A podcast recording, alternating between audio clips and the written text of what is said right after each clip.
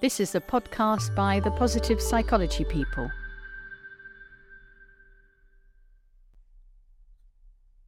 Perfection, the only goal we complete after life. Let's start with the question. If and how well do you know the perfectionist in you? For many years, I've worked as a coach, enabling others to deepen knowledge of themselves and to make vital developmental choices, fostering growth, whilst developing a growing sense of fulfillment. What I've noticed in both myself and others I've worked with is that when we are under pressure and feeling anxious, fearful, and frustrated, we revert to a partial self. We have explored this aspect of ourselves in earlier conversation, but here, here let's acknowledge how the self to which we revert commonly demonstrates perfectionist tendencies. In such earlier conversations, we have explored how this smaller version of ourselves tends to be judging, competitive, forever needing to prove its rightness, and how this version of ourselves operates generally by directing and telling.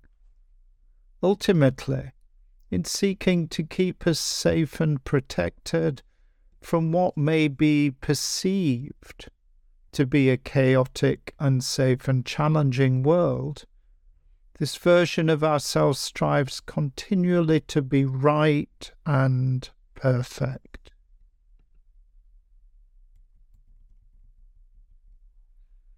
Let's explore a revealing question. What drives our perfectionism? That need for a part of us to be the best, the top, and perfect. Take whatever time you need to respond from your own experience. Such a question will often take us deeper in search of our answers for what stirs our outward behaviours are our inner beliefs. And if you explore what the common belief is of the self to which we revert, you will likely discover that this version of ourselves experiences being not enough. For example, that we are not good enough, despite however hard we may try the inner fear of not being good enough may drive our compulsion to outwardly do more.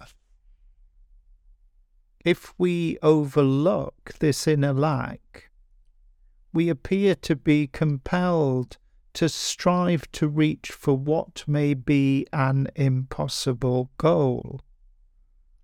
Notice how a lack and imperfection can compel a perfectionism and our ever needing more. I remember writing these words in an earlier book. Do we feed an insatiable appetite? Or do we learn to soothe the part that hungers? Consider your own response. The drive to perfection is competitive, and becoming the best is quite non relational. It is a lonely path of endless striving for more, and often continuous, tiring, hard work, necessitating that we separate ourselves from others, as we also remain separated from the part within us that requires our attention. These are the part or parts that experience being not good enough. If you are willing to consider the consequences of driving for perfection in our lives, witnessed in yourself and or in those around you, what is the result of perfectionism? What is required of the perfectionist to heal? And how is this healing achieved? Take whatever time you need to respond to these important questions. Do we strive for an impossible goal never fully feeling the value of our achievements, because our inner belief is always one of lack? Or is there a point where we turn our attention inwards rather than outwards and truly begin to attend? Consider if there is an aspect of you that feels not good enough or has felt this experience before. Firstly, imagine and contemplate who that part of you might be. See if you can allow a picture of this aspect of you to appear in your mind's eye, giving them their rightful form and bringing them into a more conscious existence.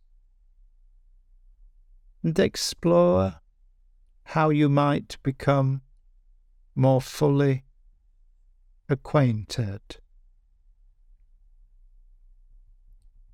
Then consider, and this may take a little time, what this aspect may want from you. and may need of you, and how you might fulfill this request. Notice through these questions how we change from the inside out, the importance of the inner work that changes how we are in the outer world. When the part or parts of ourselves that house our belief of lack are attended and have their needs more fully met, we change. For if we no longer experience an inner belief that is one of lack, there is no longer a need to strive, and the goal of perfection is then recognized to be quite out of our reach. Instead, we can permit ourselves a freedom from striving and a chance at last to relax more into the present moment. Notice how, in cultivating this new awareness of who we are, the part or parts of ourselves that feel our lack invites us to continually reflect and turn our attention inward. This takes me back to revisit the associated photograph that marries in my mind with these words. It was a perfect moment on the great lake Inari, a vast lake in Finland, where Suddenly from the darkness the lights appeared. I found myself identifying with the little boat, looking in at and upon this wonderful display. What struck me about this seemingly perfect moment was the symmetry and balance that comes from contemplation. things seem more balanced and whole upon reflection. This points towards the essence and practice of our work and journey. We once again change from the inside out and upon reflection. If and when we are willing to give our attention to those aspects of ourselves who truly need us, the forgotten ones within, who we are invited to come to know and to make with their acquaintance more fully, with the opportunity that through this activity we are made whole. Note how paradoxically a coming to know our imperfections and vulnerability is the key to ending our striving for perfection in this life. What we are left with is a growing awareness of what we may describe to be our perfect imperfection. Questions remain. Is my life work to be a perfectionist? And or to embrace my perfect imperfection? What's your response?